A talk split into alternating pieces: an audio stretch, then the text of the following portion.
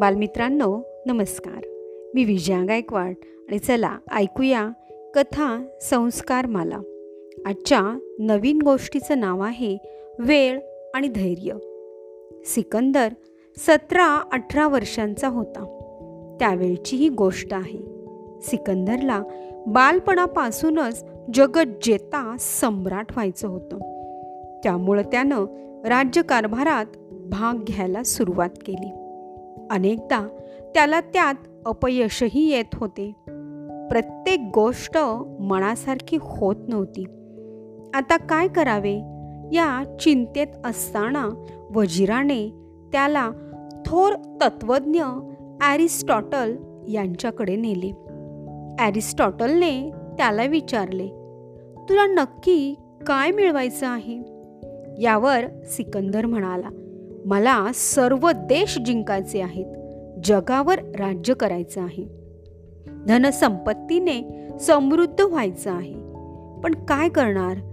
कधी यश येतं तर कधी अपयश येतं. साधारण राजांकडून पराभूत व्हावं लागतं.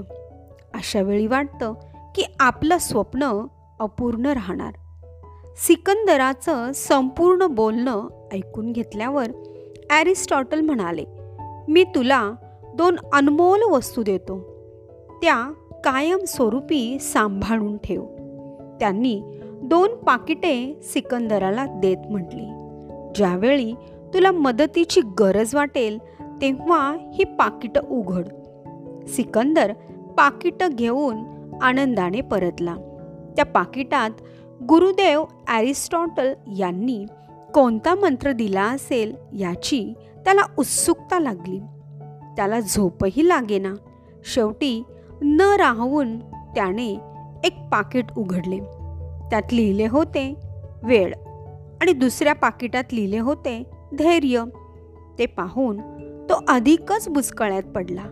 सकाळी वयोवृद्ध वजिराला त्याने ती पाकिटं दाखवली आणि विचारले या शब्दातून गुरुदेवांना काय सांगायचं आहे? यावर वजीर म्हणाला तो अनुभवी आणि अतिशय हुशार होता. तो म्हणाला युवराज तुम्हाला जी गोष्ट प्राप्त करायची आहे त्यासाठी तुम्हाला भरपूर वेळ दिला पाहिजे. कुठल्या स्वारीवर जायचं असेल तर पूर्वतयारी करण्यासाठी वेळ द्या आणि आक्रमणाची अचूक वेळ साधा. असे यातून सूचित केले आहे. दुसरी गोष्ट एवढं करूनही जर कधी अपयश आलंच तर अपयशाने खचून जाऊ नका. धैर्य म्हणजे धीर धरा त्यावर विचार करा आणि कमकुवत बाजू शोधून त्याची पुन्हा तयारी करण्यासाठी आवश्यक तो वेळ द्या. हेच गुरुदेवांना या दोन शब्दातून सुचवायचे आहे. वेळ आणि धैर्य या गोष्टीचा अर्थ समजल्याने पुढच्या सर्व मोहिमा त्याने जिंकल्या फत्ते केल्या. त्याच्या विजयाचं गमक या दोन शब्दातच दडलेले आहे.